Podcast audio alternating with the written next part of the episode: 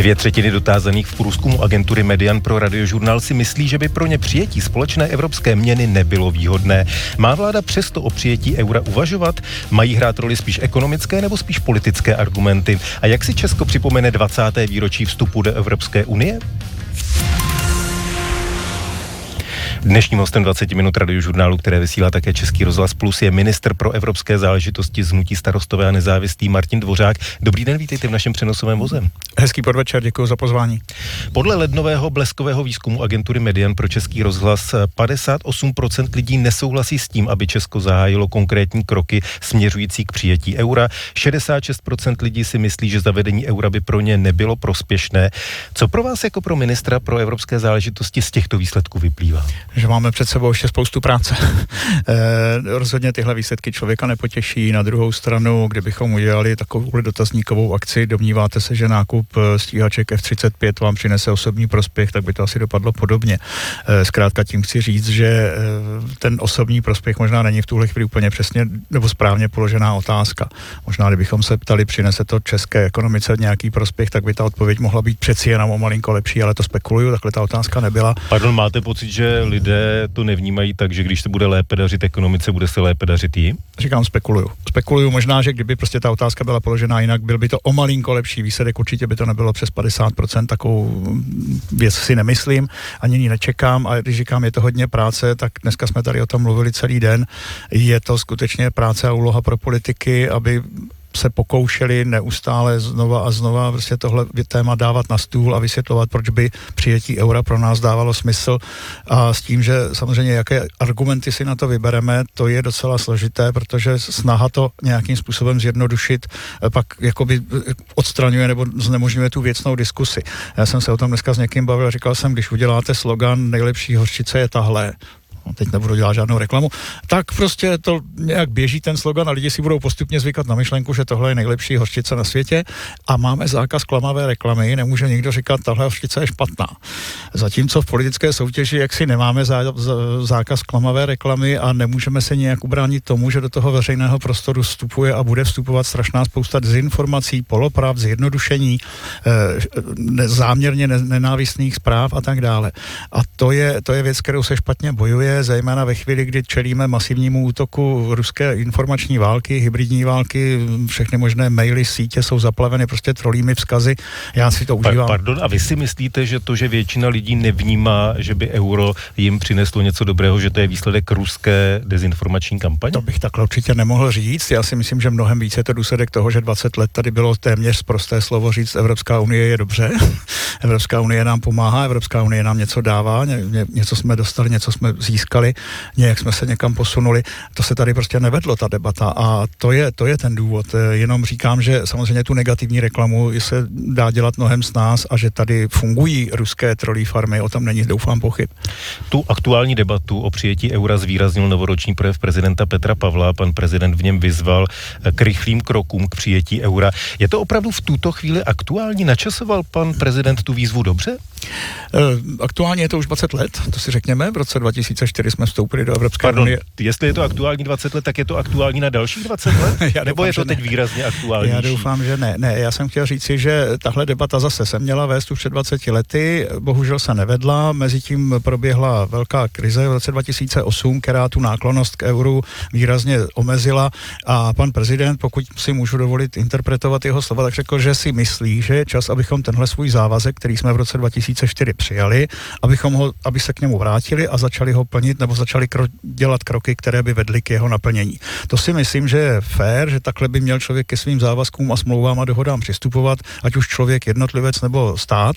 A ne, nepovažuji za ne, nepřijatelné, že se tahle debata má vést a musím říct a poděkovat za to panu prezidentovi, že skutečně už 20 dní se vede docela intenzivně v síle, kterou jsem si neuměl před Vánocemi vůbec ani představit, přestože my už jsme ji tak jako trošku uvnitř vlády a, a mezi našimi kolegy vedli. Náš spravodajský server iRozhlas.cz před deseti dny přinesl pohled 12 českých ekonomů. V těch odpovědích se hodně objevovaly formulace, že Česko má přijmout euro, až na to bude připravené a až to bude pro Česko výhodné. Vy jste přesvědčen, že v těch nejbližších letech eh, to pro Česko je výhodné? Je, ona je otázka, jak si definujeme tu výhodnost. Jo? Já si osobně myslím, že odvolávat se na to, až to bude výhodné, je zase jenom berlička, jak říct něco pro to, abychom to nemuseli udělat. Abychom byli úplně fair, když teď zítra řekneme, začínáme pracovat na tom, abychom vstoupili do eura, tak je to projekt na nějakých 6 let. Eh, jednou ze základních podmínek je naplňovat ta takzvaná maastrichtská kritéria, výše dluhu, inflace a tak dále. A jedno z těch čtyřech kritérií je účast v tom systému ERN22, to znamená jakási fixace nebo stabilizace kurzu ve vztahu k e, euru. A teprve po dvou letech v tomto systému a při plnění těch současně, současně plnění těch dalších podmínek, teprve by se ukázalo, že jsme schopni a teprve bychom potom mohli začít vyjednávat s Evropskou komisí, jestli Evropská komise nebo Evropská rada bude souhlasit s tím, abychom euro přijali. Takže žádná vláda není schopna celý tenhle proces stihnout během svého jednoho volebního čtyřletého období. To, o čem my se teď bavíme, je, jestli uděláme ten první malinký krůček, ještě ho nemáme úplně přesně definovaný, ale měl by být někam směrem k tomu, že někdy zřejmě za horizontem této vlády bychom mohli vstoupit do systému RM2, nebo ještě během našeho působení, to nevím. A po dalších dvou letech ta příští vláda by měla na stříbrném podnose možnost to udělat. Pak je tady další aspekt, o kterém se stále mluví a mluvím vlastně o něm od začátku, a to je, jestli veřejnost je psychicky připravená na to. Ano, v tuhle chvíli je proto velmi malá podpora a tady se dostávám k tomu, co jste říkal, ex- experti, ekonomové, odborníci. Řekněme si úplně upřímně, že když se sejdou čtyři odborníci, ex, ekonomové a budou se bavit o přínosech a ztrátách plynoucích z eura, tak budou jenom teoretizovat. Všechna ekonomie prostě není tvrdá věda, kde by jedna a jedna bylo dvě, jedna a jedna může být v některých příbězích jeden a půl, někdy 3,8 a tak dále. A prostě všechno, o čem se bavíme, že nám euro přinese nebo vezme, jsou teorie. Jsou to akademické debaty, protože prostě teprve až ta situace nastane, tak uvidíme, jestli kurz byl stanoven úplně přesně výhodně pro exportéry importéry, nevýhodně pro importéry, nebo jestli to bylo správně a tak dál. A ukáže se to v souvislosti na mnoha věcech, které v tuhle chvíli nevíme.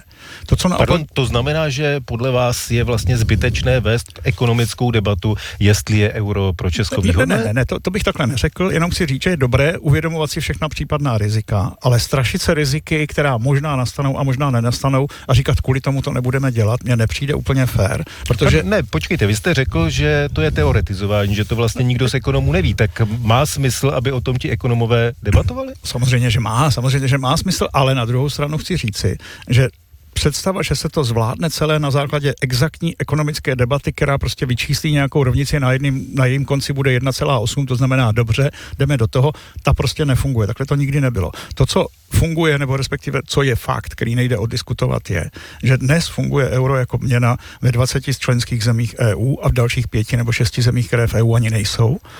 Žádná z těch zemí se eura nechce zbavit. Všude podpora eura přesahuje 50, 60, 80, 85% To znamená, tam, kde už euro mají, tak si fakticky osvědčili ten test, prošli tím testem a zjistili, že to funguje. My říkáme, ten test možná dopadne a možná nedopadne. Já bych byl nervózní, kdybychom byli první, kteří tou cestou mají projít. Ale 25 zemí už ten test prošlo. Všechny jsou s tím spokojeny. A to je fakt, který se oddiskutovat nedá žádnou ekonomickou debatou. Takže proto si myslím, že ta ekonomická výhodnost je prokázána praxí a nikoli debatou akademiků či teoretiků. To je jedna věc. A druhá věc je to, o čem se stále mluví, nebo stále více, díky bohu se o tom mluví, to zásadní rozhodnutí je politické. Chceme patřit do toho úzkého jádra Evropské unie, nebo chceme být ta periferie, která někde s Maďarskem, Polskem a Rumunskem bude pořád čekat, co se někde v Bruselu rozhodne a my k tomu nemáme co říct. To si myslím, že je to zásadní a myslím si, že ambicí Česka by mělo být, že chceme patřit do toho jádra, do toho nejsilnějšího, nejužšího jádra, které rozhoduje, tvoří a připravuje ty věci, které se pak stanou. Vy opravdu máte pocit, že Švédsko, Polsko nebo Maďarsko není schopné v Evropské unii ovlivnit zásadní věci, protože nemají euro?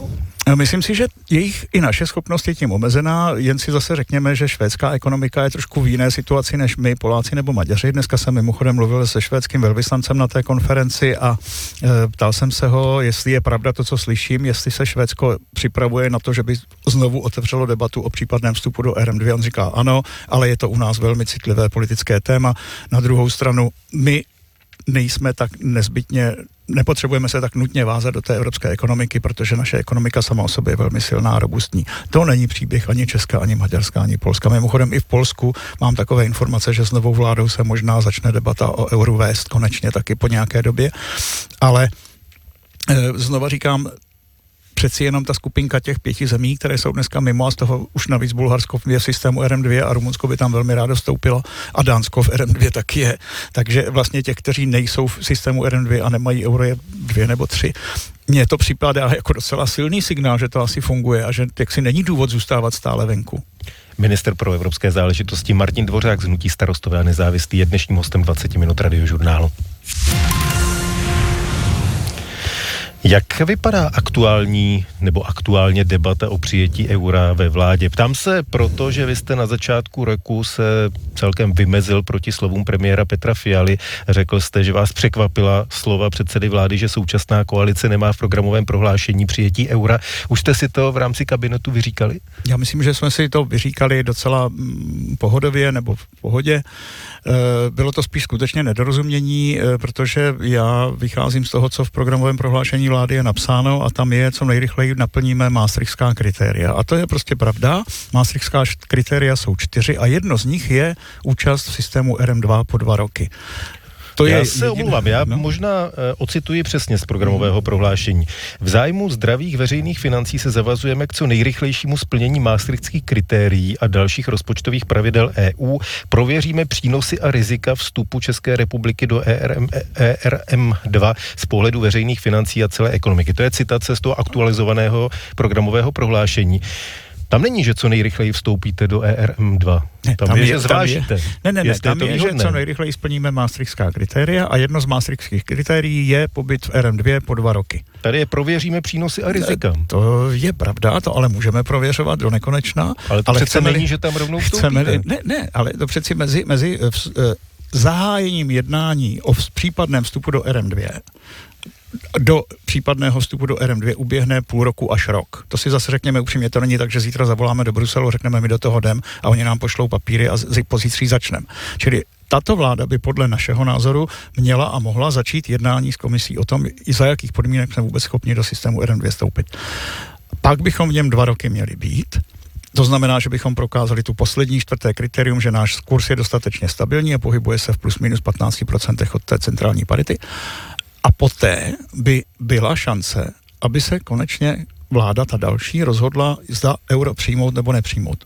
My jim nemůžeme uložit, ani nechceme, ani nevíme, jak bude ta příští vláda vypadat. Jenom připomenu příběh Slovenska, kde tehdejší protikandidát nebo vůdce opozice Fico bojoval strašně proti euru. 30% lidí pouze podporovalo vstup do eura. Fico vyhrál volby a ve chvíli, kdy prohlásil, že on dál už v systému RM2 pokračovat nehodlá, dostal takovou ránu od reakce burz, protože okamžitě spadly ty kurzy strašným způsobem, že on pochopil, že tudy už cesta nevede. A nezbylo mu vlastně nic jiného, než se k tomu přihlásit a dneska 80% Slováků je s fungováním eura spokojených. Já si myslím, že Pardon, to, by to znamená, ně, něco podobného byste chtěli připravit další vládě? Já bych mnohem radši, kdyby příští vláda byla přesvědčená o tom, že euro je potřeba ještě předtím, než bude zvolena a aby potom ty další kroky už dělala tak, že bude dostatečně dlouhodobě, systematicky a kvalitně a verifikovaně přesvědčovat tu veřejnost, proč vlastně chceme euro, proč je to po nás dobře. Já to tady teď můžu zopakovat, ale asi to teď není na programu dne. Ale těch důvodů, proč být v euro, je strašná spousta. Mimo jiné ekonomika, která je ze 65% závislá na vývozu do zemí eurozóny. Prostě mě to nedává smysl, abychom to euro neměli a pořád přepočítávali. Už jste se na tom tedy, když se vrátím k té původní otázce, shodli i s panem premiérem? Takhle bych to úplně neřekl. Uh, jednáme o tom, vyříkali jsme si, proč jsme si nerozuměli, protože já chápu to programové prohlášení tak, že jedno z těch maastrichtských kritérií je RM2 a že ho tedy máme plnit. On má pocit, že podstatnější je ta formulace pod tím, proskoumáme, říkám, jak chceme zkoumat, když tam nebudeme. Uh, teď je debata nikoli o tom, jestli přijmeme nebo nepřijmeme eh, RM2, nebo jestli budeme se chystat do, do eurozóny, ale o tom, jak se vypořádáme s tím materiálem, který je ve vládě, respektive měl být ve vládě na konci loňského roku. Nebyl, byl jenom v mezirezortním připomínkovém řízení a tam eh, se konstatuje, že vlastně všechna ta kritéria budeme plnit v roce 24 nebo nejpozději v roce 25 a závěrem té zprávy je potom nedělat nic. A to je věc, která se nám nezdá úplně rozumná. Máme pocit, že ten takhle pozitivní zpráva by měla vyústit v to, že se navrhuje, abychom udělali nějaký drobný kruček směrem k přijetí eura, respektive plnění těch kritérií. A o tom se teďka vede debata a to usnesení se snad bude nějakým způsobem dojednávat na nejvyšších úrovních politických špiček. Šéfka TOP 09 Markéta Pekarová Adamová na dnešní konferenci ke 20 letům Česka v Evropské unii řekla, že by vláda měla znovu obsadit pozici zmocněnce pro euro. Souhlasíte? Velmi nadšeně bych s tím souhlasil. My jsme to vyžadovali, protože máme pocit, že to je potřeba právě s ohledem na programové prohlášení a Několikrát jsme to jaksi požadovali, nikdy nám nebylo vyhověno, dokonce už jsme měli i svoje kandidáty nebo jméno kandidáta, které jsme položili na stůl. Prostě v tuhle chvíli k tomu evidentně není politická vůle minimálně jedné z koaličních stran. Uvidíme, kam se ta jednání budou dál vyvíjet. I dnešní vyjádření, i včerejší vyjádření zástupců ODS mě přesvědčuje, že oni opravdu nemají v úmyslu ani obsazení té funkce koordinátora. Prozradíte, koho jste navrhovali? Zatím ne. Kdy považujete za reálné, že to euro budete mít? Vy jste říkal, že ten proces by trval 6 let, znamená to, že do roku 2030? 2030 si myslím, že by se to dalo stihnout pohodlně. Já jsem kdysi někde tak jako trošku ve vtipu řekl, že by bylo pěkné, kdybychom se dostali na euro 28, fotbalové euro, a tam bychom současně mohli vstoupit i do eurozóny. E, to je spíš taková jako laciná symbolika. Mimochodem chytil se toho komentátor jeden nebo pracovník České národní banky, který už říkal, hm, teďka na mistrovství určitě pojedeme s korunami, ale na to další, kdybychom si pospíšili spíše, už bychom klidně mohli jet s eurem. Což by bylo tedy v roce 2028. abychom si řekli přesně, matematicky nebo harmonogramem by se to dalo stihnout, ale máme tady ty politické problémy nebo politický nesoulad, takže já si myslím, že rok 2030 by se určitě dal stihnout včetně té politické debaty. Mimo jiné by tenhle termín dával právě i možnost dalších kolik, tedy šest let nebo pět let, tu debatu tady vést a vysvětlovat lidem, proč si myslí vláda, že je dobře, aby euro bylo jaksi naší národní měnou nebo naší společnou měnou. V tom průzkumu agentury Median pro Český rozhlas, který jsem citoval v úvodu, se také tři z pěti dotázaných, tedy 60% dotázaných, vyslovilo proto, aby se o přijetí eura v Česku rozhodlo v referendu. Je to pro vás přijatelné? Není to úplně to, po čem bych toužil a o čem bych snil. Je to zase, bude to na rozhodnutí té vlády, která bude případně o, usil, o přijetí eura usilovat, jestli si zvolí rozhodnutí usnesením vlády nebo rozhodnutí referendem, to bude na nich. Já osobně mám vůči referendum jistou skepsi právě proto, co už jsem tady říkal, žijeme v době, kdy ovlivnit veřejné mínění nějakou jednorázovou vlnou dezinformací a fejků je docela jednoduché. Viděli jsme to na Brexitu, kde pár týdnů potom, co se to referendum odehrálo, tak už si Britové uvědomili, jakou chybu udělali. A nerad bych, abychom se takového rozhodnutí a chybného a potom toho následného vystřízlivění dožili taky my. E, nicméně já jenom musím zopakovat, referendum o přijetí eura už bylo v roce 2003, když jsme hlasovali v referendu, tak jsme hlasovali o smlouvě. Máte pocit, že ti lidé to tak vnímali, že to tak bylo prezentované? To já teď už opravdu neumím říct. E, na druhou stranu ta otázka byla jednoznačná na základě smlouvy, tam je to přesně explicitně takhle uvedeno a to je pravda, ale vy si opravdu myslíte, že těch 77% lidí četlo tu smlouvu to a, se obávám, že nečetlo. A uvažovalo i o tom, že součástí je přijetí na, eura? Na druhou stranu znovu říkám, to bylo před rokem 2008 a v té době popularita eura byla docela vysoká, byla někde kolem 45-50%. Ten zlom přišel v roce 2008, kdy se začali všichni navzájem strašit, že to je konec eurozóny, protože řecké dluhy nás celou, celou tu eurozónu potopí. Eurozóna ji tu krizi přežila, ukázala naopak svoji velkou odolnost a, a tu sílu, v čem je vlastně dobré tu, to euro mít, protože když jste v krizi, ta malá země, tak vás ty ostatní podrží. Nicméně ten, ta pachuť jakási, nebo ta, ten, ten narrativ, že ti, kdo budou v eurozóně, budou platit za řeky dluhy, ten tady zůstal a to je zase cosi, co funguje jakoby proti tomu názoru, že by euro bylo pro nás dobře. Minister pro, pro evropské záležitosti z Nutí starostové a nezávislý Martin Dvořák zůstává dnešním hostem 20 minut radiožurnálu. Květnu to bude přesně 20 let, kdy Česká republika vstoupila do Evropské unie. Vy jste připravili oslavy tohoto výročí. Dnes v rámci těchto oslav probíhala v Pražském Lichtensteinském paláci konference s názvem 20 let tvoříme Evropu. Na té konferenci promluvili vrcholní představitelé všech pěti koaličních stran. Ve většině případů šlo o předsedy těchto stran. Politici z opozičních stran a hnutí chyběli. Proč? To byste se musel zeptat jich. Já musím říct, že mě Vy jste to je, je zvali? My jsme je zvali, mě to je strašně líto. My nejenom, že jsme je zvali, my jsme je opakovaně zkoušeli přemluvit, ať to skutečně pojmou tak, že je to konečně prostor, kde se může volně, svobodně debatovat. E, obě ty strany nebo oba páni předsedové či jejich sekretariáty napřed se tvářili, že by možná i přišli, ale potom nevím, jestli pod dojmem nějakých roztržek ve sněmovně nebo jakési změněné tra- taktiky a strategie, tak se rozhodli nepřijít. Mně to je strašně líto, protože si opravdu myslím, že takhle zásadní strategické věci, jako je například e, naše účast v Evropské unii, případně v eurozóně, tak by se měly diskutovat v co nejširším spektru. Mimo jiné proto, aby byla tak dostatečná široká konsenzuální schoda, aby se každé čtyři roky to kormidlo nepřetáčelo doprava a doleva, ale by bylo jasné, že prostě Evropská unie je to místo, kam patříme a které můžeme fungovat lépe, než když budeme mimo něj. Té konference se zúčastnili také všichni čeští eurokomisaři od Pavla Teličky až po Věru Jourovou. Eh, je jasné. To velmi potěšilo. To bylo poprvé.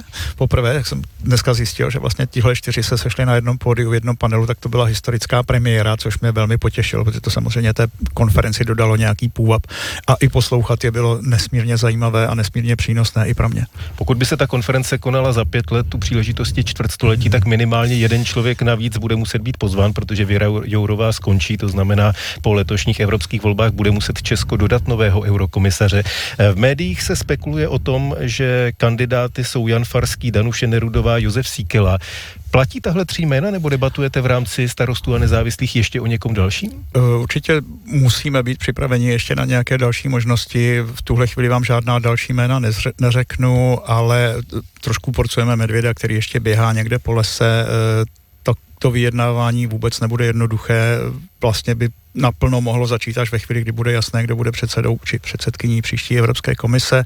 My v tuhle chvíli se snažíme být nějak v kontaktu s těmi, o nich si myslíme, že budou v té chvíli potom rozhodovat, ale bude to debata o portfoliu, bude to debata o odbornosti, bude to velmi pravděpodobně také debata o genderu, může být prostě požadavek, že to má být žena.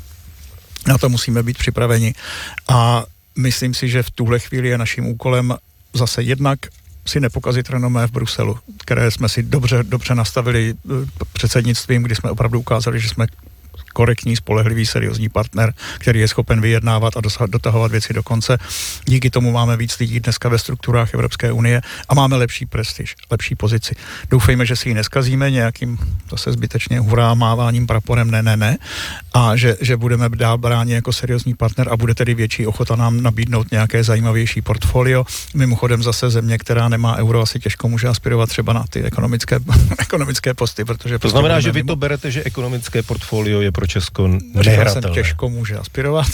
Je to podle mého nejhlubšího přesvědčení handicap, protože prostě ta eurozóna bude držet pohromadě i 25, tak proč by si tam brali někoho zvenku na druhou stranu. Není to podmínka, jistě by to mohl být i někdo, kdo z eurozóny nepochází, jenom je to podle mého názoru handicap. Eh, stejně tak samozřejmě se bude rozhodovat u energetických portfolií, jestli je to země s jádrem nebo bez jádra třeba. Jestli teda by byla větší afinita nebo větší vůle poskytnout to zemi, která na jádro jede, nebo té, která jádro odmítá. Těch věcí tam zkrátka bude strašně moc. Nevíme, jak bude vypadat příští, příští Evropský parlament, jak moc bude otevřený právě například k věcem kolem životního prostředí, environmentálním otázkám, otázkám lidských práv, otázkám prohlubování či integrace Evropské unie a naopak případně nějaký větší odstředivé tendence tak tohle všechno bude na stole a tomu všemu se bude muset nějakým způsobem velmi pružně a flexibilně přizpůsobit ten, kdo to bude vyjednávat, což asi v konečné fázi bude pan premiér a my mu musíme, protože jsme tu dohodu zkrátka uzavřeli, tak my bychom měli být schopni mu připravit nějaké kvalitní kandidáty, kteří by v tomhle uspěli. My tímto myslíte hnutí stan anebo koalici Pirátů a stan? Ne, myslím tím hnutí starostové a nezávislí, protože tomu byl dán ten příslip nebo ten slib, že prostě my budeme nominanty. Já se ptám, protože představitelé Pirátů naposledy dnes zopakovali, že chtějí navrhnout jednoho z kandidátů. Eh, mluví se o panu Kolejovi, tak to je pro vás absolutně nepřijatelné, stále o tom nejste ochotní debatovat? V politice nic není nemožné, co si budeme povídat. Eh, musíme taky trošku počítat nebo počkat na to, jak ty volby dopadnou. Kdyby stan dopadl nějakým katastrofálním způsobem, eh, že by ten výsledek nebyl dobrý, tak samozřejmě naše vyjednávací pozice bude oslabená a určitě naopak strana, která by případně získala hlas hlasů víc, výrazně víc než my, tak by mohla říkat, no ale vy jste tak jako tak malicherná stranička, že nemá cenu, abych, abyste si to vyjednávali vy. Tohle já nechci předjímat, ani nechci předvídat, že by se Počkáme tohle mohlo na stát. červen, jak dopadnou evropské června. volby. Minister pro evropské záležitosti z Nutí starostové a nezávislí Martin Dvořák byl dnešním hostem 20 minut žurnálu. Díky za to, nashledanou. Děkuji za pozvání, nashledanou. Od mikrofonu se loučí i Tomáš Pan.